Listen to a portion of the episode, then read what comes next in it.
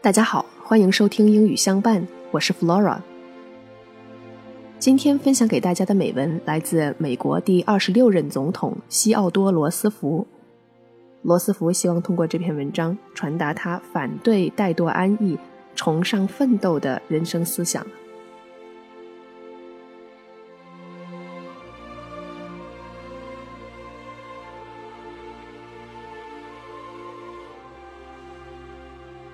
The strenuous life. A life of slothful ease, a life of that peace which springs merely from lack either of desire or of power to strive after great things, is as little worthy of a nation as an individual. We do not admire the man of timid peace. We admire the man who embodies victorious efforts the man who never wrongs his neighbor, who is prompt to help a friend, and who has those virile qualities necessary to win in the stern strife of actual life. It is hard to fail, but it is worse never to have tried to succeed. In this life, we get nothing save by effort. Freedom from effort in the present merely means that there has been effort stored up in the past. A man can be freed from the necessity of work only by the fact that he or his fathers before him have worked to good purpose.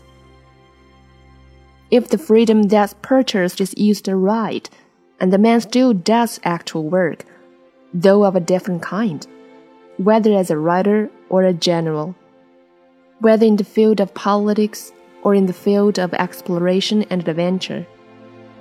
He knows he deserves his good fortune.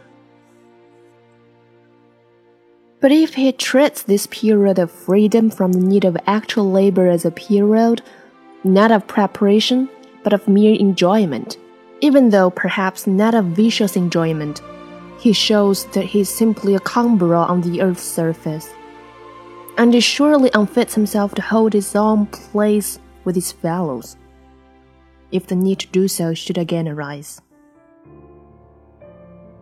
A mere life of ease is not in the end a very satisfactory one, and above all, it is a life which ultimately unfits those who follow it for serious work in the world.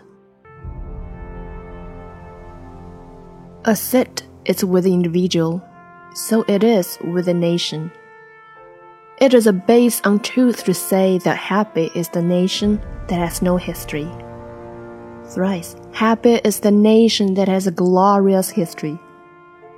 Far better it is to dare mighty things, to win glorious triumphs, even though checkered by failure, than to take rank with those poor spirits who neither enjoy much nor suffer much because they live in the great twilight that knows neither victory nor defeat.